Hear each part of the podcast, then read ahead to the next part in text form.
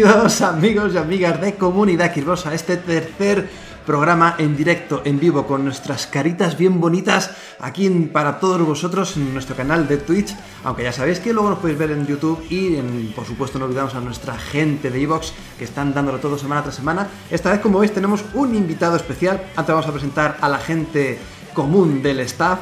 Tengo tenemos los sitios cambiados. Esta vez hemos cambiado un poquito de configuración. Yo estoy abajo y tengo aquí arriba a mi compañero Matt. Matt, ¿qué tal, señor? ¿Qué tal, comunidad de Xbox? Súper feliz, súper contento con todo el power, toda la energía. Hoy no nos acompaña Javi, pero tenemos a una promesa, a un invitado de lujo, un monstruo. Ahí lo van a ver, es un bombazo como veis, mucho más profesional que nosotros, ¿eh? Madre mía, qué luz tiene, qué, qué, qué Pero bueno, seguimos con la presentación, no puedo olvidar aquí en mi diagonal, siempre le tengo en la diagonal, no sé cómo me las apaño, que siempre le tengo aquí como enfilado para un lado, a nuestro caballero Ríos, ¿qué tal, señor? Buenas noches. En realidad sí que es Javi, que dijo que se afeitaría y ya se ha rapado. Ya ha pillado todo y ha dicho fuera, más fresquito, porque ahora viene invierno. Ahí está. Pues nada, un placer tenerte por aquí, Ríos. Y como no, nuestro invitado especial esta semana, el caballero Tiabolí Gaming. ¿Qué tal, señor? Buenas noches y muchas gracias a todos por haberme invitado. Vamos, vamos, a pasar una noche muy divertida con todos los anuncios que ha habido esta semana, que yo creo que ha sido de lo más intenso que hemos vivido en, en, en tema de Xbox en los últimos meses, pero segurísimo.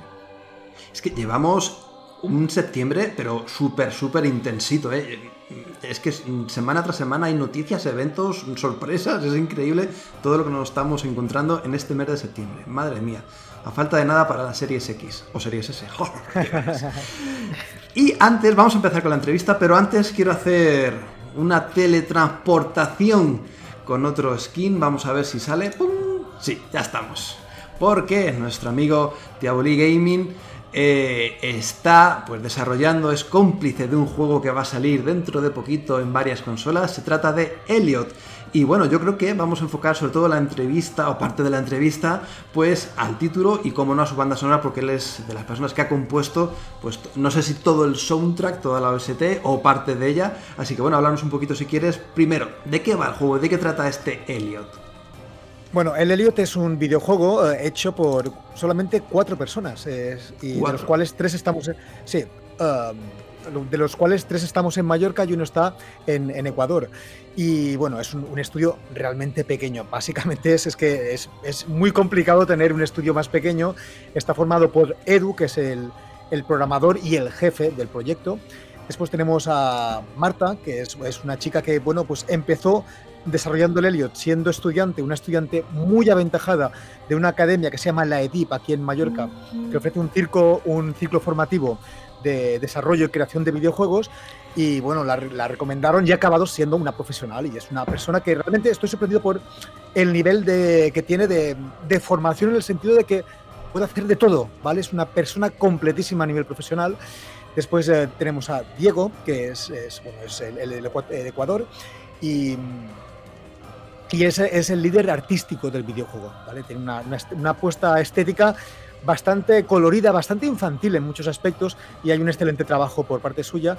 Y yo que soy Sebastián, tía Violi Gaming, como youtuber, que me he encargado de la banda sonora y de también una cosa que no sabía si hacer, pero al final me animé, que es todo el tema de los efectos de sonido. También han, sido creados y, y por mí.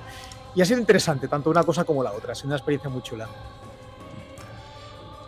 Yo creo que no sé, eh, en, este tipo de juegos estaba pensando, me ha creado la duda, digo, mm, ¿por dónde se enfocará la música o por dónde eh, se crearán las tendencias en juegos así, pues de estética 2D, plataformeros, como estáis viendo en pantalla ahora mismo, ¿no?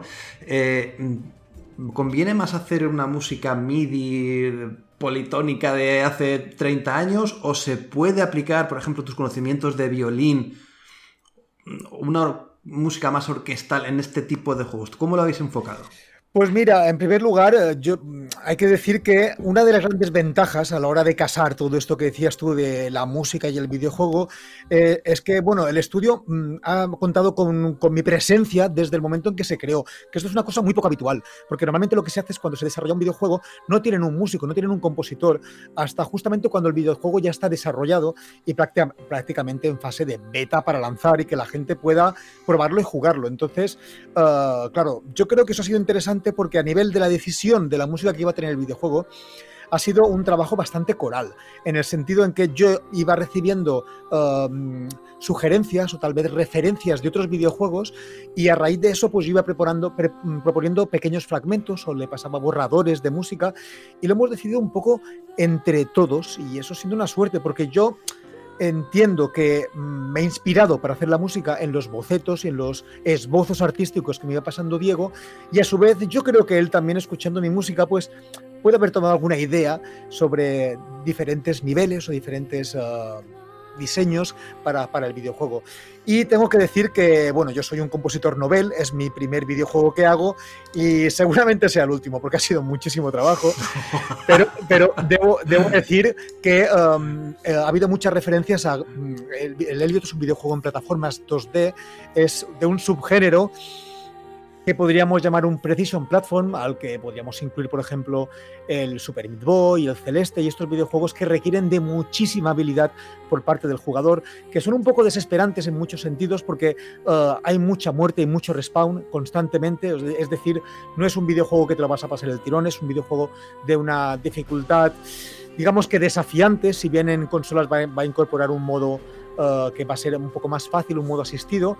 Pero bueno, he recibido referencias de los Donkey Kongs, de los Super Marios, de los Raymans, eh, y son videojuegos que incorporan una música en un sentido un poco naturista, ¿no? Música de bosques, de cuevas, música de nevado, todo es bastante eh, naturista, es bastante todo de paisajes, ¿no?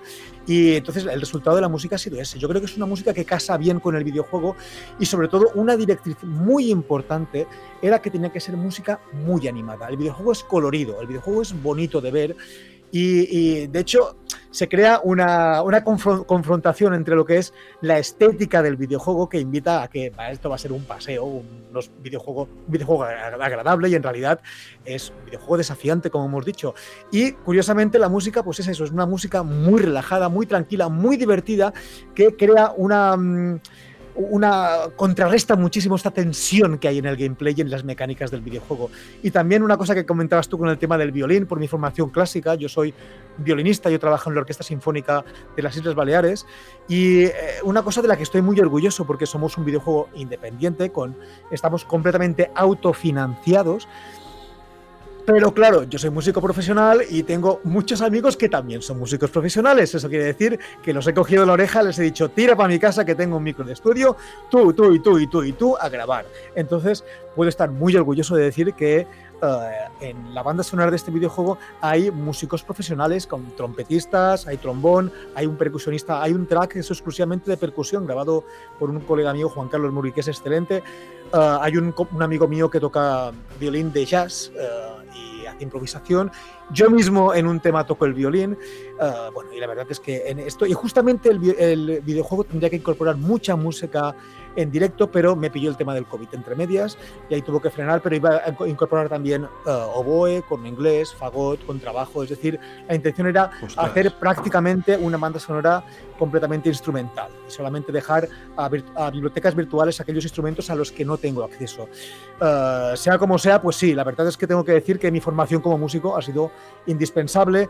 También tuve una formación como músico de jazz, estudié siete años de piano de improvisación y eso me ha ayudado muchísimo y puedes encontrar música manouche, que es esto, música muy alegre que tocaban los, los gitanos franceses a principios del siglo XX, puedes encontrar un poco de jazz de swing, puedes encontrar música mucho más relajada y bueno, esto básicamente sería un poco las referencias que he tenido con la música de Elliot.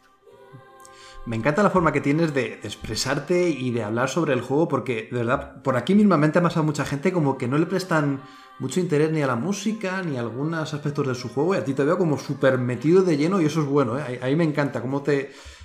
No que te emocione, pero te interesa muchísimo, claro, hablar del juego en el que tú has participado. Que, es que de verdad que hemos tenido aquí gente de todo un poco y es como... qué rabia que no se expresen o no quieran transmitir ese feeling que tú estás transmitiendo, ¿no? Pues curiosamente te diré que eh, uno de los objetivos es que eh, la música Uh, y, eso es, y eso tiene que ser de esta manera, ¿vale? La música um, en un videojuego es una banda sonora, ¿vale? No toma la presencia que puede tener en un auditorio o en, una, en un CD o la música que te pones allí. Y es muy importante justamente esto, es decir, que la gente no se dé cuenta de la música o que no aprecie la música, a mí personalmente no me ofende, porque eso quiere decir que no chirría, que no hay nada que, que moleste a la, a la, mecánica, al videojuego. Um, tengo un buen amigo, Pau Deniara Riera, que es compositor y bueno, es un un íntimo amigo mío, que justamente eh, publica muchísima música en España. Muchos de los videojuegos, gran parte de los videojuegos en España llevan su música. Y justamente cuando se hace review de alguno de los videojuegos que él ha hecho la banda sonora, observo a ver si la gente habla de su música. Y, y lo más probable es que no hablen de su música. Y yo le comento por WhatsApp, oye tío, oye, qué, molesto te debes sentir. Y la respuesta es no, porque eso quiere decir que se ha creado un conjunto más orgánico. Y eso en principio no es malo. Eh, si una, en un videojuego la música, los efectos sonoros no casan bien, molesta. ¿Vale? Entonces el objetivo primerísimo y que yo me he marcado como compositor es no tener un ansia de protagonismo, mi música tiene que destacar. No, no, no debe ser así. Tenemos que tener el rol bien asumido y en este caso uh, hay una escena, hay unas mecánicas, hay una acción, el jugador va a palmar cientos y cientos de veces. Es importante que se relaje con esta música, que disfrute de una experiencia paralela, uh, además del propio videojuego. Y que no estampe muchos mandos contra el suelo. Yo creo que esa es la función vital de la música, que sea música tranquila para no estampar mandos. Yo lo veo así. ¿eh? Pues luego hay otro tema que has comentado que me hace. No sé, me da especial curiosidad. Es el tema de los efectos de sonido. No sé si eso lo habéis hecho con instrumentos o lo habéis hecho vosotros mismos con. ¡Uh! ¡Ah!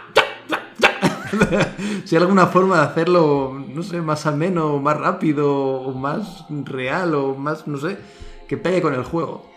No, se ha tirado mano de bibliotecas de sonidos gratuitas, que existen, existen una cantidad indecente de sonidos gratuitos que puedes encontrar a lo largo de YouTube, de páginas, es decir, hay muchísimo material y evidentemente lo que se han hecho ha sido modificarlos para que encajen exactamente con los timings y con las características mm. del videojuego. Uh, mi intención original era pues introducir um, un actor que tenemos, tengo un buen amigo, uh, Adriku, que tiene un canal de, de YouTube que hace doblaje, que hace dubbing, y era introducirlo, pero esto hablamos hace años y resulta que después lo descartamos porque el personaje Elliot vendría a ser, ¿sabes? Estos, estos pollos que cuando los aprietas hacen, hacen un ruido así. Vale, pues vendría a ser un, como un personaje achuchable, son así los mombas, es la especie que es el Elliot. Y entonces lo que hemos incorporado es en todas las acciones, uh, cuando Elliot golpea a un enemigo, cuando rebota contra una pared, cuando, cuando patina, es como si, si, si fuera un bicho de estos. Entonces es divertido, se crea un contraste porque parece que estuvieras jugando con, un juguete de, de estos de perro. ¿vale? Y sobre el proceso de la selección de de los sonidos, debo decir que personalmente ha sido bastante más fácil porque um, cuando tienes que hacer una banda sonora hay un proceso creativo brutal, ¿vale? Y a veces la barrera con la que te golpeas una y otra vez, noche tras noche, es la barrera creativa. ¿Qué quiero hacer? ¿Qué sé hacer? ¿Qué funciona? ¿Qué no funciona? Y horas en blanco delante del piano, así con las manos quietas, diciendo esto no va. Y hay un bloqueo creativo que eso es terrible, ¿vale? Porque a veces, mmm, debo decir que muchas veces para componer, mi método para componer era grabarme los, los borradores que hacía y me los ponía en WhatsApp, me, me creaba un grupo para mí mismo y los escuchaba en el coche o con los auriculares mientras hacía otras tareas y cuando se me ocurre la idea, pues rápidamente me grabo con el móvil, aquí recuerdo hacer este giro, la melodía tiene que ser así, introduce tal instrumento, ¿Por qué? Porque cuando quería ponerme delante del ordenador, quería simplemente un trabajo de picar. Tengo en la cabeza claro lo que tengo, vamos a escribir lo que, vamos a proyectarlo en el ordenador y hacer trabajo técnico delante del ordenador, porque compongo de cuando es muy tarde, la cabeza no funciona bien, entonces tengo que pensar la melodía, los acordes, todo, mientras en mi día a día. Pero curiosamente, en los efectos de sonido es bastante más ensayo-error. Te buscas 15... Um, efectos de salto, 15 efectos de muerte, 30 de explosiones, vas probando, este no me gusta, este no, vamos a probar de cambiar esto. Entonces ha sido divertido porque um, es un trabajo tal vez desde mi óptica, o puedo estar equivocado, eh, equivocado porque soy un, también es, es mi, primera, mi primer trabajo como esto, pero es bastante más de probar y de buscar que no de crear tú y de sintetizar un sonido. Sería un grado superior a producciones mucho más ambiciosas que de lo que es el, el Elliot. Perfecto. No sé si mis compis tienen alguna pregunta que les veo muy calladitos. Eh, las estándar, altura, peso, tarjeta de crédito. no, yo tengo una curiosidad, porque sé que no solo eres streamer, jugador de videojuegos, músico profesional, sino que además eres padre. ¿Cómo se lleva todo esto a la vez? ¿Cómo consigues el silencio en casa para grabar música o hacer un stream si tienes hijas? ¿Cuántas horas tienen tu día? Mira, el truco está en no dormir y ya está, os, os voy a contar. No, a ver, la gran ventaja, gran ventaja que tengo, donde veis ahora es un estudio sonorizado, ¿vale?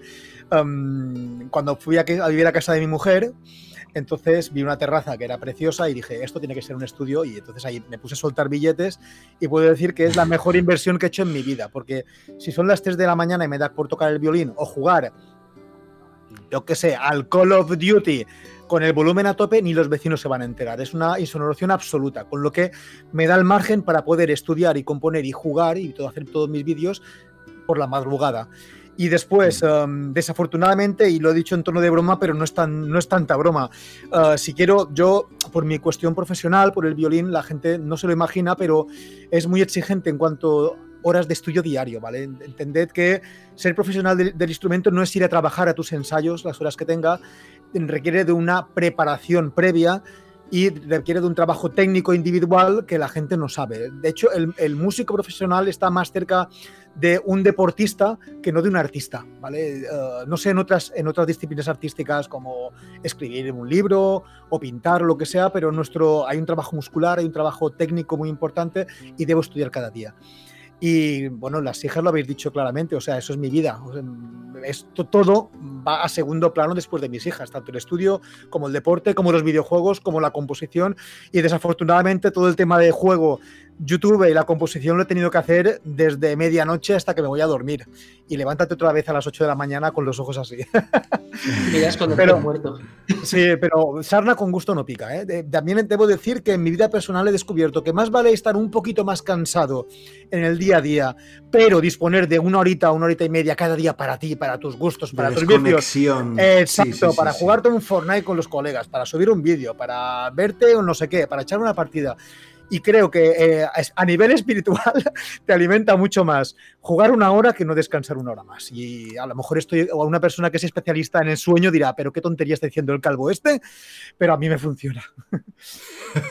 Te entiendo perfectamente porque a mí me pasa, también tengo una hija y me pasa exactamente igual. Necesito mi momento, aunque me den las dos de la mañana, pero el estar tranquilo mm, y, a mi bola, eh, descansando aunque sea sin dormir, simplemente descansando, jugando y ya está. Sí, sí, sí, te entiendo perfectamente. Y bueno, ha dicho Ríos por ahí que, no sé si lo acabas de decir o no lo has dicho, pero también tienes un blog con aires retro. donde un poco explayas, te explayas o hablas sobre videojuegos clásicos, ¿no? Sí, ah, pero antes quiero hacer un, saludo a un buen amigo, ¿vale? Que lo he conocido a raíz de, del Elliot, que es miembro además de Comunidad Xbox, que es Javier Larrea y está por aquí, que no, justamente me habéis comentado eh, antes en el previo que no podía estar por cuestiones profesionales. Y quiero decir que, eh, bueno, hicimos un podcast hace, hace unas semanas y que mm, me sentí muy afortunado por el trato que recibí con él. Eh, estuvimos hablando de música, del Elliot, y me pareció un tipo excelente que está por aquí. Y lamentablemente no podía estar aquí, pero me, me hubiera gustado poder, poder decirlo personalmente, ¿vale? Que menudo crack tenéis allá, Javier. Sí, desde aquí le mandamos un besazo enorme, hombre, por supuesto, al don Javier. Escritor, ah, músico y buena persona. pues sobre. Tengo una sección en mi canal de YouTube porque, bueno, a mí también me gusta mucho el tema de hacer vídeos y crear contenido, que es una una palabra que lo abarca todo. O sea, tú eres creador de contenido haciendo cualquier cosa. Y la verdad es que me gusta muchísimo mi canal de YouTube. Ojalá pudiera dedicarle el tiempo de verdad que me gustaría a mí dedicarle.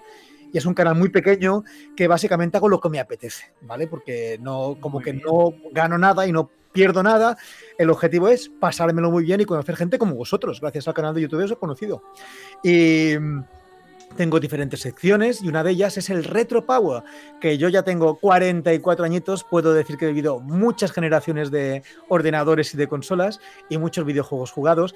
Y básicamente en esta sección evidentemente lo que hago es uh, analizar videojuegos retro, desde el MSX o anterior, que creo que tengo el Space Invaders, que es el videojuego más antiguo que te he traído a Retro Power, hasta lo que la gente pueda considerar como retro, que no hay un consenso en eso. Hay gente que dice que en 1997, otro dice que, que 2000, hay gente que ya considera la PlayStation 1 como retro, sea como sea. Uh, me gusta mucho el retro, sobre todo por el componente nostálgico, ¿vale? No soy especialista en retro, ni mucho menos, pero me pone la piel de gallina ver toda, todo lo que he jugado en la vida y de dónde hemos empezado y hasta dónde estamos actualmente. Podríamos Perfecto. entender PS3 y 360 como retro en cuanto salgan las nuevas consolas, ¿eh? Ya retro es el sentimiento y retro también es ya está varias generaciones por detrás. Yo creo que si hablas con unos de estos que van repartiendo carnet del retro, te iban a pegar una paliza. definición. Sí, sí, sí. Con eso muchísimo pureta. Uy, la verdad es que con el retro nos hemos topado. Yo personalmente creo que es muy complicado. Yo siento que a día de hoy es lo que decía Ríos. ¿Qué es retro? Es decir, eh, es que si lo piensas bien, la, 360 salió en el 2005, que han pasado 15 años. Claro, tío, yo, perdona, yo tengo aquí mandos. El, mando con el que juego con el PC es un mando de 360, ¿sabes? Y, y este mando me va a durar 15 años más como siga así. Entonces, um, es, un punto delicado. Y sobre todo de gente que se, se, ha mantenido en una posición de decir PlayStation o decir uh, a partir de tal año, pero esa, esta no sé, esta delimitación han ido pasando los años y no ha cambiado. ¿Qué pasa? Que el reto solamente es una década concreta en unos sistemas concretos. Yo creo que requiere un poco una revisión para decir lo que es un videojuego reto y lo que no. Yo veo un Tomb Raider ahora, yo veo un Metal Gear Solid 1 y yo personalmente pienso que eso es retro. En cuanto a planteamiento, en cuanto a los gráficos, en cuanto a las mecánicas, no lo sé. Me pueden quitar el carnet, pero para mí, cuando se habla de las series X, la 360 es retro. Demasiado vieja. No lo sé, podríamos discutirlo. Yo veo un Gears of War de la 360 y no lo veo un videojuego retro, por ejemplo. está muy bien hecho. Claro, es que es eso, es que está muy bien parido ese videojuego, ¿sabes? O veo un, un, uh, un, uh, un Oblivion, ¿no? Esto no me, todavía no tengo el aspecto de que sea retro de todo. Pero bueno, Oye, ahora que dices Oblivion, justo, justo, hablamos de Oblivion, hablamos de otros temas, ¿por qué no mencionamos el bombazo que tenemos? mencionamos que Oblivion, ya directamente o qué? Por supuesto, o sea, hablaremos de Oblivion y esto encaja con el mundo sin ir más lejos. Esta relación que se gestó antes de lo que vamos a decir y que todos ya saben de esta morillo con Bethesda inició con Oblivion. Si ustedes no sabían, fue el primer juego de la compañía a nivel de esta saga en llegar a una consola y también fue, fue, el primer juego al que se hicieron mejores especiales también para correr en, una consola de sobremesa. Y dicho esto, creo que Mario deberías presentar ya el temazo. Obviamente vamos a seguir hablando de Diaboli, no se preocupen, está con nosotros, nos va a acompañar el resto de la jornada. Pero es necesario que mencionemos la chicha y a lo que vinimos hoy por hoy, que es como... Venga, pues nos teletransportamos de nuevo, dejamos a Elliot a un lado como fondo, y nos vamos otra vez a la escena del podcast live. Y por supuesto que sí, vamos a hablar de Bethesda y esa unión que tiene con Xbox 7 millones y medio de cucas. Esa es la definición. ¿Más? 7.500 millones? que creo que son 7,5 millones. No entiendo conversiones tan grandes, ¿vale? No soy rico. Eh, bueno, eh. una pasada, y es que el estudio lo merece, porque Bethesda no solamente Bethesda, sino que tiene mogollón de estudios bajo su paraguas, y todo eso ahora está bajo el amparo de Xbox. ¿Esto qué quiere decir? ¿Que sus juegos van a ser exclusivos? No, ni mucho menos. Pero sí que es verdad que tendrá ciertos royalties, ciertos beneficios que vamos a ir viendo pues, a lo largo de pues, toda esta nueva generación que se despliega ante nosotros. Una noticia que ha impactado a mucha gente, a todos yo creo, no esperábamos nada de esto, incluso había rumores ya de que también iba Xbox a adquirir a Sega, cosa que al final de momento parece que no ha pasado. ¿Y qué, os parece chicos? ¿Parece una buena noticia el que al final Xbox eh, siga a golpe de billetera adquiriendo estudios para pues, hacer una generación lo más potente posible? ¿Cómo lo veis? Vistaron a Satya Nadella, que es el, el CEO, lo diremos en castellano, el CEO actual de Microsoft, y dijo que es más fácil comprar estudios que montarlos de cero.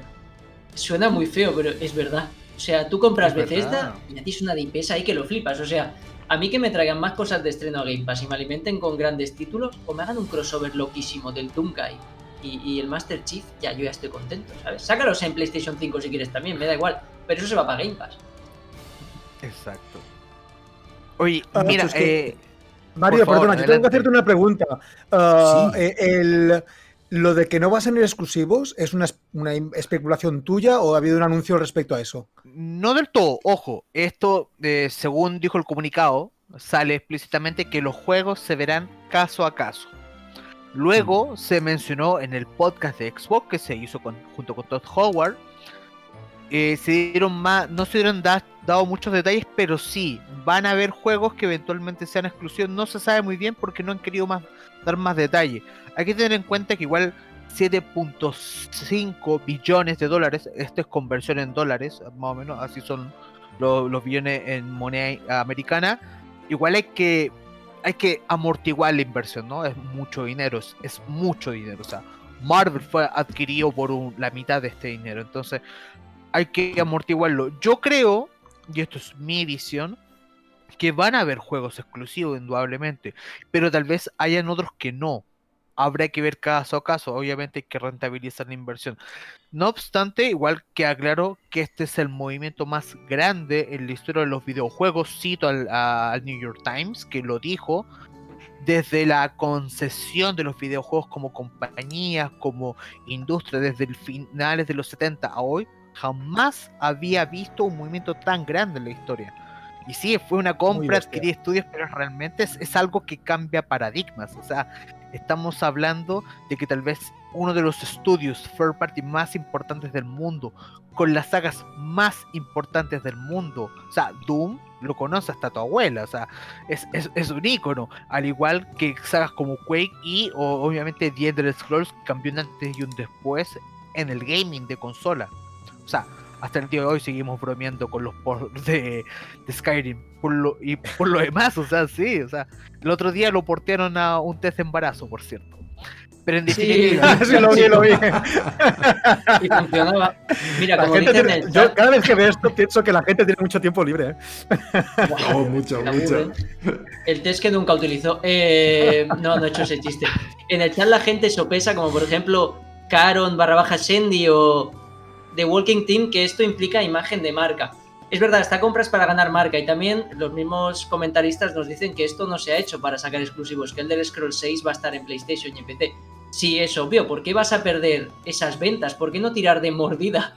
Como pasó con Minecraft, que también es lo que van comentando en el chat. Claro. No es creo que que sea Mohan al exclusivo. final es eso. Mohan al final que es Minecraft y el último Minecraft Dungeons que ha salido para otras plataformas. No deja de ser una marca de Xbox que pues saca otras perras, otro dinerito, pues en otras consolas, otras plataformas, porque es que son caras estas inversiones como para dejarlas exclusivas en el Game Pass día 1. Yo lo considero así, que al final, si puedes venderlo pues, a otras marcas de alguna otra manera, pues mira, bienvenido sea. Es Ah, que una Phil pregunta. Spencer- ¿Pensáis que estos videojuegos van a estar en día 1 en Game Pass? sí, Sí, van a estar. Sí, o sea, está estáis van a estar sí o sí en un día 1 en Game Pass. Sí o Sí. sí. Esto, esto va a De estar hecho, sí o sí. Pero Hace poco se anunció que Doom Eternal va a estar en Game Pass. Uno- De hecho, uno- va a el estar 1 de a- octu- al- 1 de el octubre. uno de- Sí, sí, sí. efectivamente. llega ya mismo esto. Ahora bien, el, el tema de los, obviamente los nuevos lanzamientos, como dijeron, van a ver caso a caso. Oye, yo espero que algunos salgan multiplataforma, pero también veo claramente que Starfield, por ejemplo, podría ser perfectamente exclusivo. Eh, ahora bien, el tema de, yo creo que es más que nada para impulsar el, el servicio de Game Pass. Al final esto es lo más importante. Al final los juegos van a salir en todas las plataformas.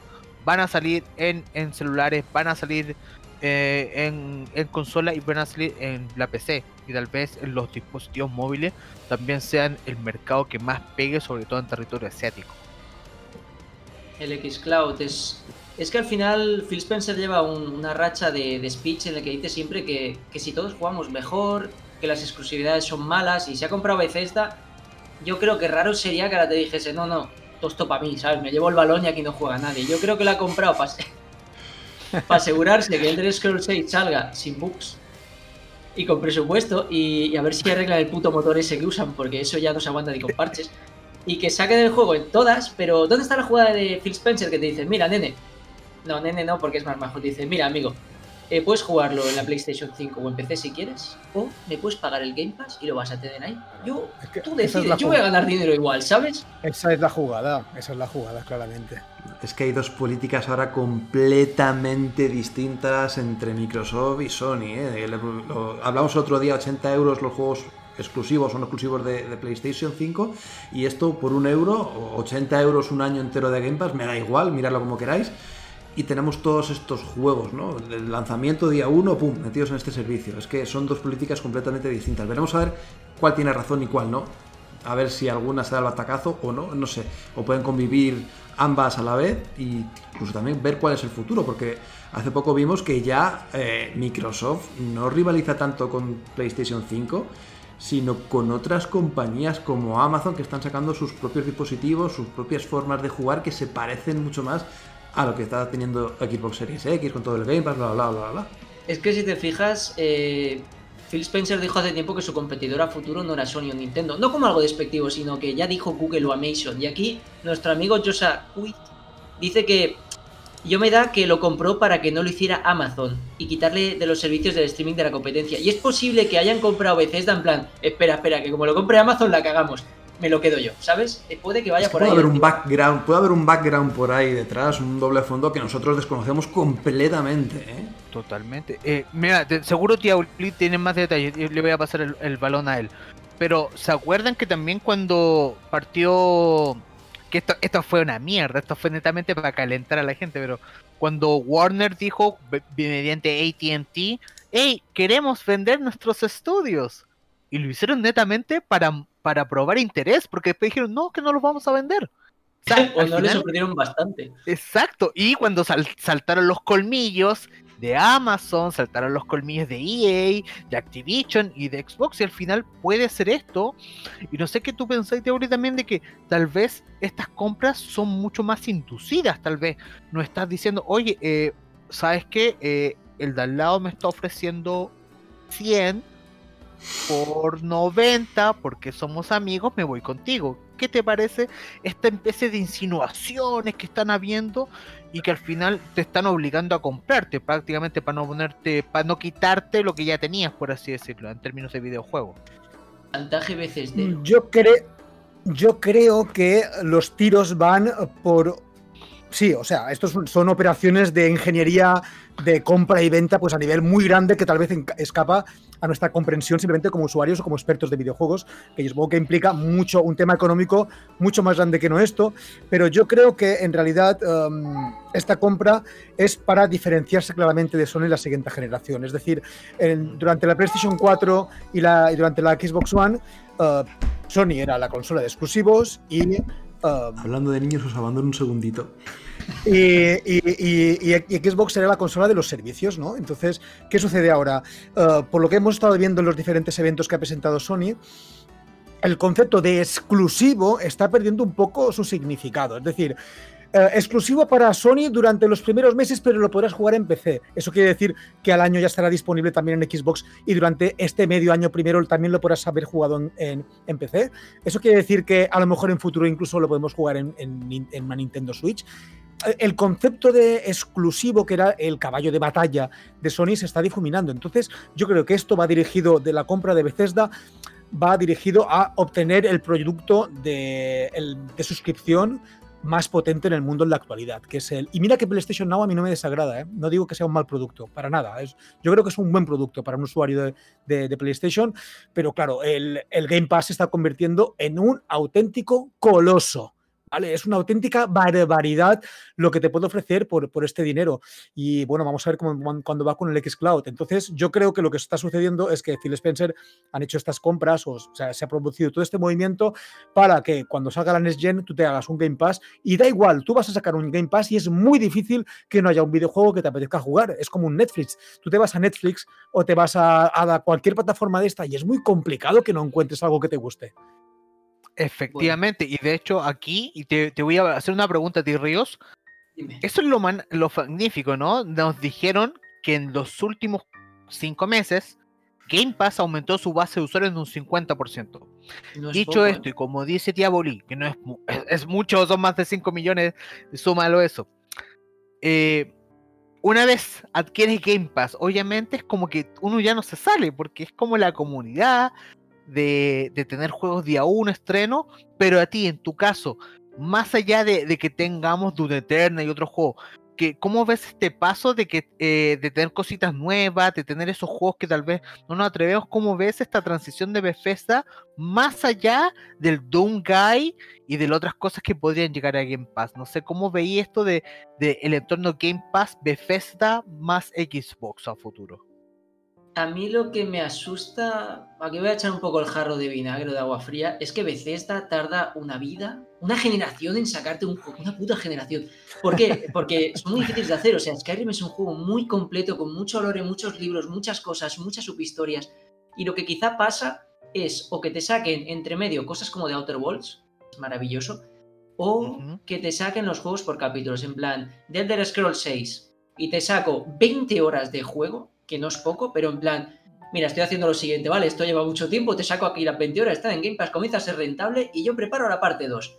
Tienes 20 horas, o sea, tienes para ahí y encima también quizá se arriesgan más, porque quizá Bleeding Gates de Ninja Theory no es el gran éxito que la gente querría, pero se han arriesgado. ¿Por qué? Porque te abre un público que, por ejemplo, yo 60 euros en Bleeding Edge no me habría gastado, pero oye, desde Game Pass, ahí cambia la cosa, ¿no? Hay juegos que no te comprarías, pero en Game Pass sí. Y quizá Bethesda tiene proyectos porque Microsoft no compró aquellas empresas anteriores porque sí, sino que los compró porque había proyectos a medias que no tenían financiación. Y quizá Bethesda tiene cosas menores que ahora se terminarán y saldrán. O sea, desde los Scroll 6 al igual no sale hasta 2050. No te extrañes. O hasta 2077. Pero, pero es posible que tenga dos proyectos menores sin la financiación suficiente que ahora te diga Micro, venga, aquí está el dinero, termínalo y me lo sacas el año que viene. O dentro de seis meses o cuando fuere. Experimentos, experimentos que no están. Grounded es un juego que Obsidian no habría sacado nunca porque quién coño se va a financiar. Pero Microsoft tiene pasta, así que ahí está Grounded. Yo creo que por ahí van los tiros, ¿no? El, constante, el doble A constante y el triple A cuando se pueda. Es mi pensamiento actual. Y Muy bien. Oye, Mario, estábamos hablando también de, obviamente, la llegada de Game Pass, eh, Bethesda, esta, esta nueva masa ojo, creció en un 40% los estudios de Microsoft con esto. O sea, pasamos de tener 15 a tener 23, que es bastante, es un aumento considerable.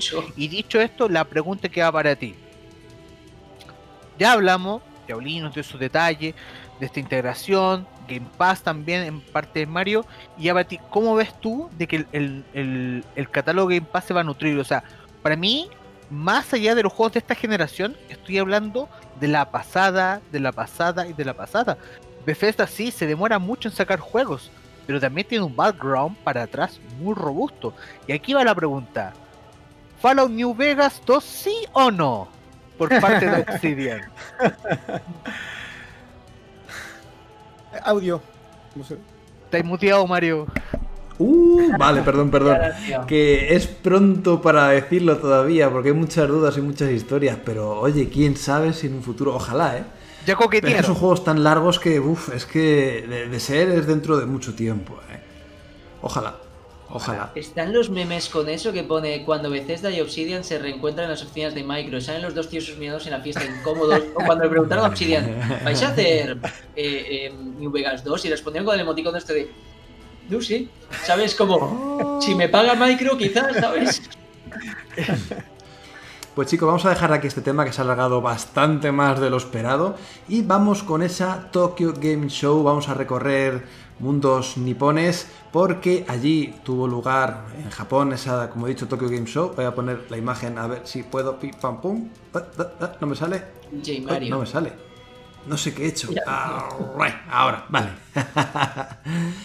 y donde podemos ver un par de cositas, tres cositas, sobre todo relacionadas con Xbox, que es lo que vamos a comentar ahora. Lo primero, una cosa que le gusta mucho, muchísimo al señor Ríos, que es ese Scarlet Nexus, que pinta bastante bien. Yo cada vez que veo un tráiler, veo un gameplay, veo algo de este juego, como que me llama más la atención. No sé si te pasa, Ríos, de que al final parece un hack and slash como venido a más, siendo con una estética un poco ya vista, pero llama la atención por algún motivo. Voy a repartir bofetadas aquí, ¿vale? Eh, cuando lo vi la primera vez pensé, mira, Astral Chain bien hecho, pero luego cada vez que lo veo digo, es que es muy bonito, y luego piensas, ¿por qué siendo este juego tan bonito, los juegos de Dragon Ball son tan cutres visualmente? Aquí va la segunda bofetada. ¿por qué el Dragon Ball Z Kakarot es tan cutre al lado de Scarlet Nexus? Y quitando estas bofetadas, yo creo que es un hack and slash que promete. El último tráiler es guapísimo porque lo mezclan con un videoclip con el cantante que pone la banda sonora. Esto le gustará más todavía a tía Violí, que le dan importancia a la música. Y yo creo que tiene, tiene muchas posibilidades. O sea, aunque me lo saques a 80 euros, me iré al Mediamar para comprarlo por 60, pero quizá lo compro de estreno. O sea, a mí me apetece muchísimo este juego. No sé a vosotros. Eh, está muy bien. Yo cuando he visto el tráiler con esa mezcla eh, audiovisual, con esas imágenes del videoclip, con luego las secuencias del propio título, con los combates, todo, parece un opening de cualquier anime de estos guapos que te puedes encontrar, ¿no? Y llama mucho la atención por eso. Eh, a mí me tiene también enamorado. Fíjate que me pasó lo contrario que a ti. Yo cuando lo vi la primera vez dije, buf, otro más. Me acuerdo que dijiste, ¿por qué hay macetas con pies? Y dije, tío, ¿macetas con pies? Pero poco a poco vas viendo los personajes como que van cogiendo carisma, el mundo que están creando, todo eso hace que al final como que sin querer te vayas metiendo, te vaya atrapando de alguna manera, ¿no? Y yo creo que es lo bonito, lo, que, lo más interesante para mí del juego. Falta ver lo más esencial, que es los combates, esas mecánicas, cómo van a ser, pero yo espero que sean al menos lo más frenéticas del mundo posibles porque da como a ello, ¿no? Luego, a lo mejor luego es un título más lento, que requiere más estrategia, más timing en los combates, pero así a simple vista parece un juego frenético de pegar hachazos, mamporros, sablazos a diestro y siniestro. Hack and slash. Yo creo que será un bayoneta, un bayoneta like. Más sencillo que un Devil May Cry, o sea, ágil y rápido como bayoneta, ¿sabes? Mm. O eso Sí. Y el que puede que no sea tan ágil y tan rápido es esa remasterización o esa conversión, o esa. No sé, es que es un remaster en verdad, el de Nier. Ah, es que no sé lo que es. Lo consideré remaster. Bueno, da igual, no sé. Ahí tenemos ese Nier que también tiene una banda sonora mucho más tranquila, mucho más pausada, pero súper buena. Es muy bonita. Y que, vamos, yo os invito a que estéis viendo ahora mismo el tráiler, pero os invito a que vayáis a YouTube, cualquier lado, y escuchéis la música que tiene el juego porque es increíble. Y simplemente por esa música, por estos escenarios que, estáis viendo ahora mismo, me parece también mucho jugarlo. Hace mil que lo jugué, ya casi ni me acuerdo del título. Y verlo ahora con una mejora visual latente, se nota, pues me llama mucho la atención y de verdad que me apetece volver a jugarlo. Más aún viniendo de Nier Automata, que me lo pasé este año y como que Tengamos tengo más ganas de Nier. Que este no lo hace no tenga nada que ver. O sea, no será igual de ágil y que nosotros en Europa recibimos Nier Gestalt, o sea, el Nier Papá que dice Adrián Suárez de Mundo Gamers, y aquí es el Nier Teenage Dream, que es la versión japonesa. La historia difiere un poquito y los personajes también. Tienes a la hermana o hija, y ahora esta vez en vez de al papá cachas, tienes al hermano adolescente, pero yo creo que puede molar igualmente, porque los japoneses le dan ese toquecillo más eh, de drama adolescente melancólico y puede estar muy bien. La época Drakengard, porque al final Japón estos juegos son una secuela de Drakengard según el final que. Bloqueaste. Eh, tía, de verdad, escucha la banda sonora de este juego cuando puedas. lo, tengo, lo tengo descargado en el, disco duro de la Xbox, entonces solamente hace falta que pasen, yo que sé, 15 años a que mis hijas crezcan y sacar tiempo para jugar todo lo que tengo pendiente. Madre mía. Wow. Este vale la pena. Que no es poco. Vale mucho la pena, sí.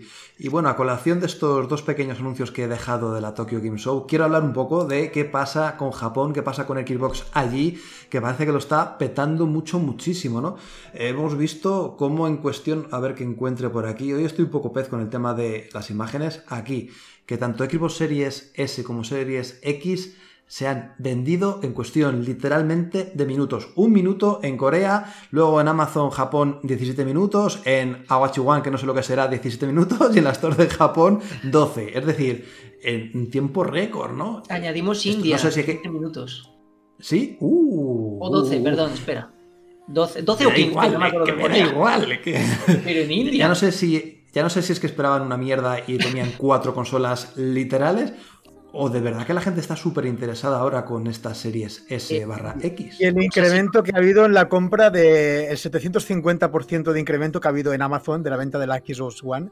Imagino también por muchas veces la confusión de, usuarios que no, que no distinguen bien la nomenclatura de cada consola, porque claro, de One X a Series X hay poca diferencia y supongo que mucha gente habrá colado ahí en... Pues fue un troleo, ¿eh? Vida ¿Eh? Extra publicó que fue un troleo y que el autor del troleo dijo eh, se me fue de las manos. Eh, perdona. Fue, fue troleo, fue troleo. Otro Leo, lo de la. la- Fue troleo. Ah, menos mal. Que habrá gente que se ha equivocado, seguro. Sí, seguro. Pero que fue un Hay troleo. gente. Sí, hubo gente, pero también es porque hubo una barata especial en Amazon, al menos en Estados Unidos. Sí tuvimos un descenso considerable porque al final están liberando stock. Y sí, seamos honestos, también es. A ver, lo voy a poner en el caso. Nuestros amigos que tal vez no son muy conocedores, un amigo, un tío, va a la tienda, deme un Xbox. ¿Cuál Toma. quiere? One S, One X, Serie X, Serie S. Pinto, pinto, What the gorrito. fuck, bro? What the Pero yo fuck? creo que si vas a la tienda dices, quiero la más nueva. ¿No? La mejor, con, dame la mejor. pregúntala ¿con, La caja grande. ¿Con cuál se puede jugar al Fortnite? Con- con todas. Efectivamente. Es Con complicado. habrá. Ahora Bueno, y esto da- pero habrá. Y, y todo esto de que se ha vendido súper rápido en estos países que donde antes no tenían ninguna presencia o prácticamente nada, da pie a pensar qué pasa, ¿no? Eh, las compañías están apostando más por Xbox, los usuarios de allí están apostando también más por Xbox. ¿Veis que haya un cambio latente? Puede que se dé la vuelta, no dar la vuelta a la tortilla, porque no- Nintendo es Nintendo, Sony es Sony, pero puede competir de tú a tú Xbox Series S, X en ese mercado, en esta generación, chicos. No. o sea, eh, te voy a poner en antecedentes. 360 igualó prácticamente en ventas a PS3. Pero miras la proporción en Japón y vendió un pedo. O sea, quizá recupera el, el mercado que tuvo con 360, pero en Japón la que va a vender es la otra. A no ser que Microsoft se curre un line-up de juegos japoneses muy guapos y exclusivos. Que exclusivos no van a ser, pero si se curra guapos, precios y Game Pass, en plan, oye, Scarlet Nexus hemos conseguido un contrato de tal y bastardes Como en su día, como en su día lo intentó con Blue Dragon, Lost Odyssey, bla bla bla, bla, Game 360 Pass. que al final. Si lo Ya, piensas, pero la S... están dejando un gran detalle de lado. Xbox en Japón ha sido el territorio con mayor crecimiento y no es por consolas y jamás va a ser por consola. ¿Por qué? Porque Japón es territorio de Nintendo, ya no ha quedado claro en los últimos Claro. años. Sí, Play claro. como que ahí picotea algo. O sea, a Play le va bien. No, picotea, eh. A Play le va bien. de Pero es territorio Japón, o sea, los primeros 10 juegos en- de, de toda la semana en Japón son de Nintendo y se mete uno de Play, con suerte. Y es porque los japoneses no juegan en teles. Porque no tiene espacio. No tienen espacio, entonces ahí está la clave. Pero la Es One cloud. S es, es El 2K cloud. y es pequeña. Quizá la One S lo peta en ventas. Pero es que la gente no tiene tele muchas veces, entonces Pero ve televisión monitor. móvil. Entonces, te lo digo, o sea, en Japón es así, o sea, mucha gente no tiene televisor porque no, no tiene espacio donde pueden entrar. Pero ve, ve tele del móvil y lo que pasa mucho es que el xCloud y el, el Game Pass es lo que ha tenido mayor crecimiento. Y ahí está la movida realmente, es porque el xCloud va a llegar a un mercado que es de móviles full y es donde puede reinar, o sea, tal vez no venda tantas consolas, pero mientras te paguen el servicio, enhorabuena. Yo creo que a Microsoft se la pela ahora mismo vender Xbox o no. Es en plan, nene, tú Mm. págame el Game Pass y ya la consola si te apetece, ¿sabes? Sí. Porque es así. Pues chicos, a no ser que queréis decir alguna cosita más respecto a este Tokyo Game Show o esta Sí, yo- yo cre- yo quiero decir que-. Sí. Yo que mm, estoy muy ofendido porque Microsoft no compró Sega. Esto, esto- esto no puede ser. Troleo con el mando, tío. No lo invoques, que cualquier momento nos sale. Pero porque gusta querido, tío, estas o sea- cosas un miércoles por la mañana. Mañana te dirán. Hubiese no. sido, hubiese sido el paso más lógico después de la historia que tienen Xbox y Sega, porque el La Dreamcast. 2, claro, las Dreamcast como que tuvieron mucha confianza, feeling, alianzas con Microsoft y lanzó Shenmue 2 solamente en la primera Xbox original y podían haber retomado un poquito esos, esos, esos negocios barra amistad que tenían, pero bueno, al final, no sé, ha quedado todo ahí un poco a la deriva. Vamos al final qué pasa con todo eso. Pues chicos, Eh, creo que vamos a dejar el tercer tema porque se nos ha hecho un poquito tarde y todavía queda bastante programa, pero lo retomaremos con más información para la siguiente semana, que es el tema de las tarjetas SSD, NM2, como le queráis llamar, a ver qué diferencias hay con los eh, USBs convencionales que tenemos habitualmente, pero eso todo lo tocaremos la semana pasada porque ya digo, se nos va un poquito el tema de las manos. Eso sí, no olvidamos, no perdonamos eh, los lanzamientos que tenemos disponibles para esta semana y que gustosamente nuestro amigo Matt nos va a leer a continuación. Así es, señores, continuamos en la época de lanzamientos y desde el 28 de septiembre al 4 de octubre partimos con el 29 con Projector First Light. De igual manera, el día 29 tenemos Return on a Way Trip, que ya están, los pueden ver en la descripción. Y obviamente tenemos un artículo preparado en comunidad Xbox con estos lanzamientos. Seguimos el 30 con Feeder, también el 30 con Commander 85. Este juego está bastante bastante interesante, de unas mecánicas de juego muy divertidas y realmente se los recomiendo. O sea, échenle una miradita. Mayor información en comunidadxbox.com. Orange Blood, Star Wars Squadron, la apuesta por EA por un juego de naves, una simulación para ser un piloto de Time Fighter o de tu ex Queen. Continuamos con un, un clásico que se hace moderno, el día primero de octubre que es Crash Bandicoot 4 It's About Time, o es tiempo de Crash. El 2 tenemos Dragon Lapis. El 2 también tenemos Warsaw Collection Edition. Y finalmente tenemos Ride 4. Esos son los juegos. Ya partimos con el lanzamiento. No sé, eh, a ti eh, te llama la atención Star Wars Squadron, Crash. ¿Tú jugaste esos juegos antes o no? Eh, ¿Qué tal te parece? Me llama muchísimo el Crash Bandicoot, madre mía. Yo es que reventé el 3, el Warped en la PlayStation, y es que era un juego tan bueno, y además uh, hemos hablado un poco del retro, y existe el, el, eh, la frase envejecer bien o envejecer mal, que a mí me da mucha rabia, a priori, porque los videojuegos son como debían ser, y no podían ser de otra manera porque había gente que se dedicaba a que fueran así. O sea, envejecer mal, pues bueno, tengo que decir que el Crash Bandicoot 3 eh, creo que es un juego que le podrías hacer ahora mismo talmente como está y sería un juego impresionante. Yo al 4 le tengo muchas, muchas ganas, muchas. Pero has dicho tal como está y volver a venderlo, como, como Nintendo. No, os metáis que yo me lo he comprado el 35. ¡No! me he comprado tres ROMs, sí, me he comprado tres ROMs. Soy consciente. Otro más. Bienvenido al club, bienvenido al club. A mí dame un Ancient Trilogy, algo, algo guapo. Pues eso no es todo porque no sé si conocerás, tía Violí, un servicio se llama Xbox Game Pass que de vez en cuando sale algún juego como esta semana que hay unos cuantos. Oye, esta semana tenemos un bombazo. Y es la llegada de Destiny con todas sus expansiones al catálogo de Game Pass. Señores, todo el contenido de Destiny, si tú eres fanático, tú, tú o tú, de este videojuego que realmente tiene una fanbase enorme, aunque no lo, no lo esperemos, ya va a estar disponible para los servicios de Game Pass de consola, de PC y de Xcloud. Así que si eres uno de los afortunados que hay Xcloud en tu territorio, juega en el baño Xcloud. Después tenemos también la, el arribo de Warhammer Vermintide 2. ¡Juegazo! Este, este, vuelve, este se fue en su día del Xbox eh, Game Pass y ahora vuelve otra vez. por Navidad. Juegazo, juegazo. O sea, te juntéis con tu amigo y vayas a reventar orco a punta de palo y espada. Maravilloso. Juegazo.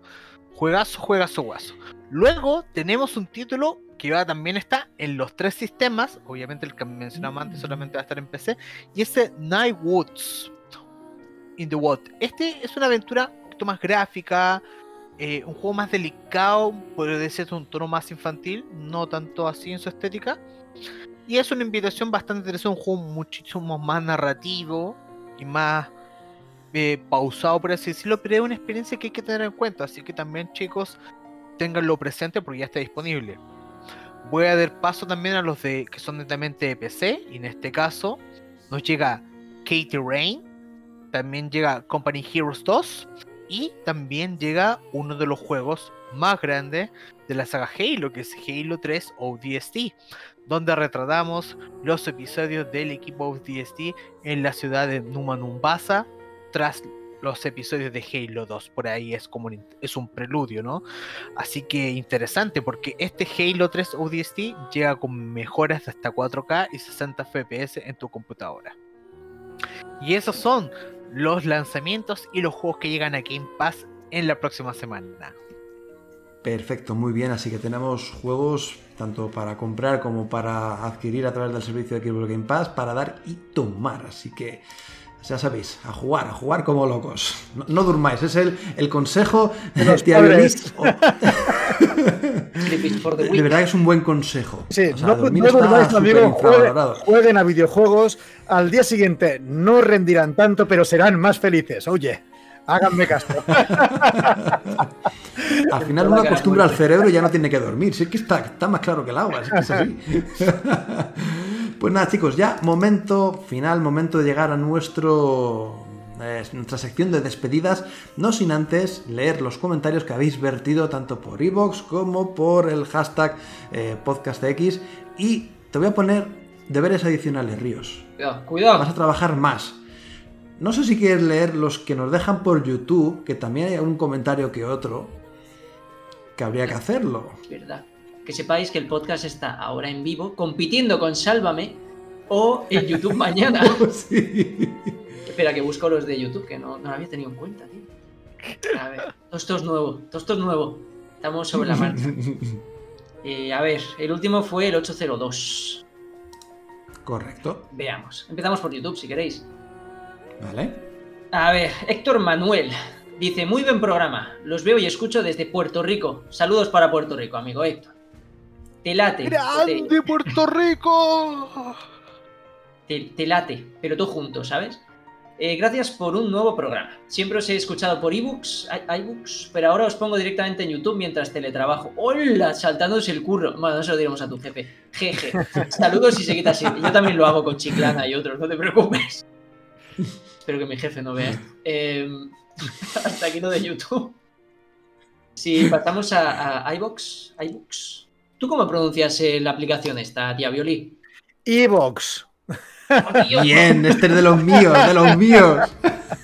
Españolizando las cosas. Eh, Ahí está, pero con un par y sin, ningún tipo de complejo, ¿eh? O sea, nada, y tío, jugando al, al, Halo y yo qué sé, tío, o sea, a pecho descubierto. Bueno, mejor Halo que Halo. Eso, sí, eso es todavía peor. Spider-Man, tío, jugando todo esto, claro que sí. Es que yo, yo lo veía en la tele, el Spider-Man en, catalán y era la Spider-Man, ¿sabes? Entonces ya se te pega. Eh, los amigos desde iBooks, iBooks en honor a tía, hoy diremos iBooks. Eh, Igor Aguilar dice asterisco Final Fantasy VII. Ahora mismo no sé por qué lo dice. Espero que nos lo diga en el próximo comentario. Sí, sí, sí. Ah, no, espera, que van en orden inverso. Perdón. Eh, muy buenas, cracks. Igor Aguilar. Veo que como buenos jugadores de Xbox habéis vuelto con las pilas o baterías bien cargadas. Sí, me compré unas de 2000 mAh y van súper bien, ¿eh? de verdad, Igor. No se acaban nunca, semana y media. No me digáis que Final Fantasy Remake nos... Ah, Final Fantasy 7, ahí está el asterisco. No me digáis que Final Fantasy 7 Remake no saldrá para Xbox porque si no es para quemar todas Square Enix. Esto es culpa mía. Esperemos que el Tito Phil les haya convencido. En cuanto a los preciado, en cuanto a los precios a 80 pavos me parecen abusivos, así ya todos pero bueno es que bajan rápido. Yo creo que entre eso y Game Pass seguro que nunca salió tan barato este hobby. Tienes razón. No soy hater de Nintendo porque guardo recuerdos de la Super NES, pero si Sony y Microsoft fueran como ellos estaríamos apañados. Por cierto, de golpe por razón una compañía para el bolsillo y ocho estudios nuevos. Esta gente tiene el dinero por castigo. Que tengáis un buen fin de semana y a ver si me levanto algún sábado para seguiros por el Twitch. La verdad es que he hecho de menos el bienvenidos. Pero si ponéis los Manowar ni tan mal. Manowar, perdón. Señores engrasados peludos. Y la salchipapa, uff, eso sí que es duro. Manowar en castellano, señores eh, grasientos peludos. Eh, os, lo traduzco yo, ya te digo que es así. Eh, saludos desde Tibane. Dice, saludos desde Perú, chicos. Y solo decir, yo me identifico como tostadora, ¿vale? O sea que la próxima vez es chicos y tostadora. Saludos desde Perú, chicos. Y solo decir, Saque, sáqueme de Sudamérica. ¿Cómo va a costar 850 dólares la PS5? Oh, Dios mío. y el resto de Sudamérica o está igual o peor, como es el caso de Argentina, mil dólares. O Brasil, sí, Brasil está terrible, que lo mire yo. Abusivos, emoticonos de enfado. Lo sentimos, Diván. Eh, te acoge en su casa Mario Vadillo, te pregúntale. Por supuesto que sí, por un módico precio. Aquí te, mira, te dejo las consolas las que quieras, todas. Todas. Qué majo es, ¿eh? Solo tienes que hacerle canguro 24 horas para la nena. Y ya está, ya está. Un buen trato. Y en cuanto al podcast. Oye, referente, eh, perdón, perdón, referente a lo de lo de Final Fantasy VII Remake, yo ya me creo cualquier cosa. Lo dejo ahí. Es que ya no, sé qué pensar de todas las tendencias de Xbox en Japón que hemos estado hablando ahora. Es que puede pasar cualquier cosa. Menos con Aldus. China o japonesa la versión de Xbox del Final Fantasy Remake parte 1 historias de Midka. Esto se lo copia Eurogamer, pero, pero de igual. ¿No se le ha filtrado una tienda? Pues no lo sé. Que había versión. Bueno, yo creo que saldrá. Me retracto en lo que dije en la última. Y hasta aquí los comentarios. Perfecto, muy bien. Pues muchas gracias a todos los que habéis comentado tanto por YouTube como por Evox, como por nuestro hashtag, como por supuesto por el chat que tenemos aquí disponible en directo, que por cierto yo no pierdo la cancha y estoy leyendo todo lo que ponéis. ¿eh? Algunos comentarios súper currados, muy curiosos y, me mola, me mola el rollete que hay en el... He intentado sacarlos que no eran conversación entre ellos. bien, bien, seguir haciéndolo porque de verdad que mola que haya actividad y que la gente pues diga sus puntos de vista respecto a los temas que estamos tratando. Y ahora ya sí que sí, vamos con ese minuto de oro, ese momento en el que nosotros nos despedimos y tenemos ese minutito off topic del que hablamos de lo que nos dé la real gana. Así que eh, voy a poner esto así. El minuto. Ah, bueno, cada uno aquí sus fantasías sexuales y fetiches también las puede decir en su minuto de oro, lo que quiera. Ah, vale, vale. Me lo preparo para el próximo día. Hablemos del 69. No, a ver. si queréis, vamos a empezar Vamos a acabar con, con Tía Violí y sí que vamos a empezar por nuestro compañero Matt. Muchas gracias Matt por estar otro programa más y por brindarnos tu sabiduría. Al contrario, gracias a usted, estoy muy feliz con la comunidad porque nos está siguiendo en todas las eh, plataformas que estamos streamando. Estamos teniendo más visitas que nunca pero más, y, eso es realmente increíble. También quiero agradecerle a Tía Violí, realmente que nos venga a acompañar una persona de esta gala es súper importante para nosotros. Por favor, síganlo en todas sus plataformas porque realmente está haciendo un aporte a los videojuegos latinos. Veanlo de esa forma. O sea, estamos teniendo cada vez comunidad latina aportando shit up, bro. O sea, eso es súper bueno, súper bueno. Y realmente lo que está haciendo con me parece eh, eh, excelente. Eh, de hecho, lo voy a casar acá. Y, ya lo tengo amarrado. Cuando salga Elliot y tengamos más detalles, tiene que estar acá. Porque nosotros queremos la, primicia de Elliot. Queremos más. De hecho, voy a poner otra vez la skin de Elliot que aparece aquí, por ejemplo, el el nombre de usuario de, de, en, Twitter, así que ya lo podéis seguir si queréis y así sabéis más sobre Elliot, cómo va evolucionando en consolas, en todo lo que sea. Así que bueno, seguidle, por favor. Y por último, como minuto de oro, que ya me lo estaban pidiendo, eh, la verdad es que no tengo mucho más que recomendar que lo que, está, lo que dije la, vez pasada, que me compré la, los, las ROMs de Mario, pero sí he estado viendo, viendo mucho fútbol fútbol americano, soccer para ustedes, o sea, fútbol, estaba viendo mucho y nada, tengo un tip para toda la gente que le gusta el fútbol americano, que en España hay muchos fans, y que si se bajan la aplicación de Game Pass NFL en su Xbox, se llama así, también se llama Game Pass, y se loguean, van a tener acceso gratis a los partidos si son de España. No les van a cobrar el importe. Así que pueden ver los partidos Full HD de forma legal. Battle trae el truco, viejo. Sigue habiendo opciones adicionales. Había una historia cuando de Xbox TV TV, Xbox TV, Sport, Sport TV TV, se podía hacer algo con los partidos. No me digas el qué, si mirar estadísticas o estrategias o alguna movida que te aparecía al lado de, la pantalla. No sé si puedes hacer alguna cosa así con la aplicación o eso ya lo quitaron. Puedes tener acceso a, las jugadas, puedes ver más de un video, más de un partido, puedes ver hasta 8 partidos en transmisión y también puedes tener acceso como a jugadas previamente, incluso puedes apostar si eres de la gente que le gusta el fantasy. Mm. Eh, no sé si ese servicio en sí está disponible ya para el resto de regiones, pero lo que es al menos US sí lo está. Vale, pues muchas gracias por tu aporte, señor Matt, y nos vemos, nos escuchamos la próxima semana. Por supuesto, otro de los grandes, nuestro querido Ríos, que un placer tenerle por aquí y que sigas dando ese toquecillo humorístico, sarcástico que tanto nos gusta. Cuando eres feo toca ser simpático. eh... O ir al gimnasio, que también compensa. Eh, ¿Qué os iba a decir? Eh, me gustaría hablar de, de, Outer Worlds esta semana, porque me ha tocado el código de, análisis del DLC, que es maravilloso, por cierto.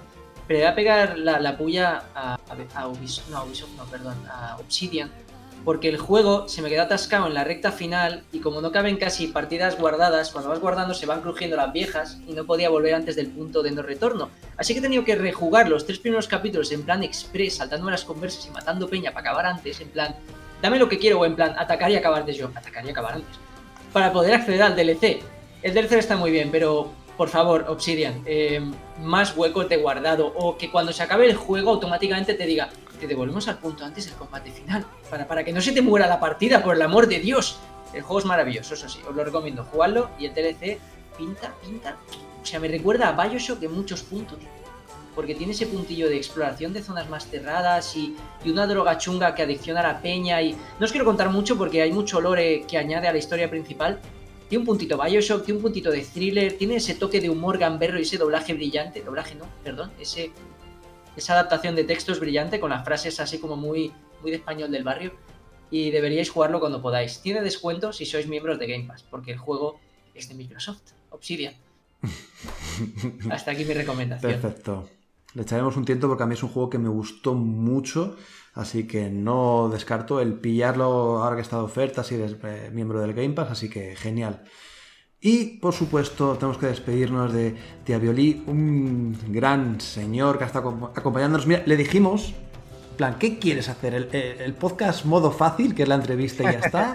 ¿O el modo normal, que es del tirón toda la hora y pico que dura esto? Y él ha querido el modo normal. Hay un modo difícil que es si quieres editar tú el programa después. Sí, hombre, sí. Y de paso me va a cuidar a tu hija también un ratito, ¿vale? eso, es, eso es partida plus, eso es partida plus. Ni un Game Plus. No, no. Así que nada, un placer tenerte por aquí, tío. Muchísimas gracias, ha sido un auténtico placer. Supongo que dentro de unos meses ya podemos hacer algún anuncio importante en tema de Elliot y sería una gran ocasión para volver a juntarnos con otros miembros de Playland Games, que es el estudio que ha desarrollado el videojuego. Y sobre todo ha sido un placer estar con vosotros esta noche. Genial. Creo que también tenías por ahí un minutito de oro, ¿verdad? Sí, y es una cosa demasiado evidente. Y, es que me gustaría hablar un poco del Game Pass. Y, que nos. Vosotros ya sabéis todo del Game Pass, pero en realidad me gustaría hablaros un poco de lo que ha supuesto para mí. Yo hace pocos meses que tengo una Xbox. De hecho, fue a principios de enero que hubo una oferta en MediaMarkt que por 99 euros te llevabas una, una Xbox eh, en la All Digital. All Digital. Yo dije, a ver, si me compro el Game Pass Ultimate a un euro, me, sale a 33 euros con 3 el mes y eso te da para reventarte un par de triple mínimos, incluso con mi vida. Y me eché para adelante, me eché para adelante porque digo, mira, este es un win-win. En el caso de que no me vaya bien, se va a quedar apartado allí. Uh, no solamente renové, sino que un amigo mío me vendió la Xbox One X de segunda, de segunda mano por un precio ridículo. Hay que decir, gracias Alfonso, te quiero. Y la cosa es en que me di cuenta de que el Game Pass pues eh, se ha convertido en un indispensable. Yo, a ver, quiero partir de la imparcialidad. Yo tengo PlayStation 4, tengo la Nintendo Switch, soy jugador de PC y uh, debo decir que no siento ningún fanatismo por ningún sistema, ¿vale? Y creo que nunca lo he sentido. Soy bastante chaquetero y básicamente quiero lo mejor que me ofrece cada sistema. Y debo decir que actualmente eh, el Game Pass eh, se ha convertido en un pilar esencial de mi vida como jugador. Porque básicamente te ofrece todo, todo lo que puedo necesitar um, a un precio pues mucho más que asequible. Um, he renovado por tres años. solo, solo, por tres años. solo, solo. solo por tres años. Y dispone del Xcloud, dispone de un montón de juegos que personalmente no dispongo del tiempo para estar súper al día con videojuegos. Y a pesar de todo, pues me ofrecen videojuegos con un año de antigüedad, dos años de antigüedad. El último que me pasé fue el Red Dead Redemption 2, que es un videojuego del 2018. Estamos en, a finales del 2020. Es un tiempo más que, más que asumible por el tiempo que dispongo. Y personalmente pienso que si Microsoft sigue con esta tónica, eh, es mucho más que probable que aparte de los tres años que tengo ya mm, apalabrados con Tito Phil, pues continúe siendo un fiel jugador de la, de la Xbox. Genial, muy bien, muy buen speech y, supongo que mucha gente también habrá hecho como tú, pensará como tú de todo lo que puede ofrecer y lo que no sabe lo que le puede ofrecer el Xbox Game Pass. Hay muchos juegos que desconocemos y al final los descargamos por descargar y nos encontramos con auténticas joyas. ¿eh?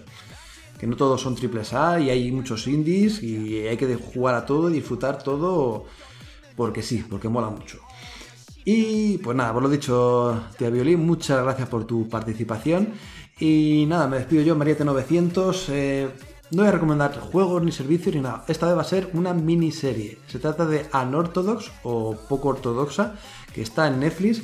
A ver que ponga por aquí el... Uh, uh, uh, uh, hoy estoy un poco pez. ¡Pum! Aquí está.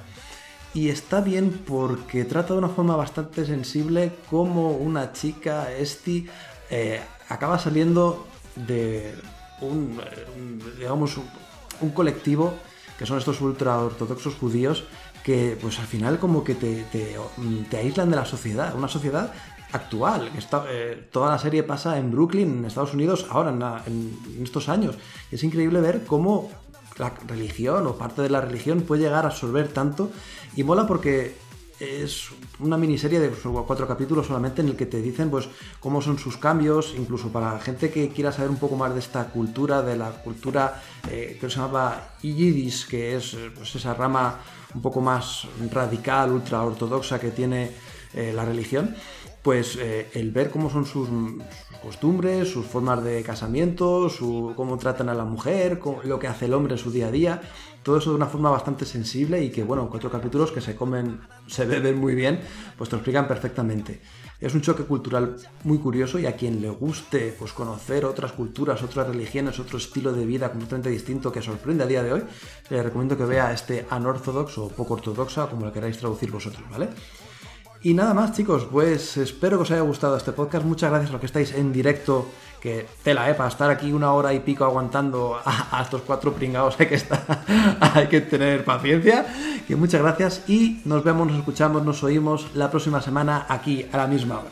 Un saludo, chao, chao. Sí, gracias, Johnny.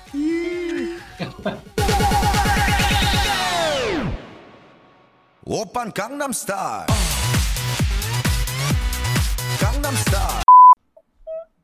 Pues yo creo que ha quedado un podcast chulo, ¿eh? ¿Has cortado el audio, seguro? Estamos fuera, estamos fuera, ¿no? No. Ahora sí. Ahora sí. No, no,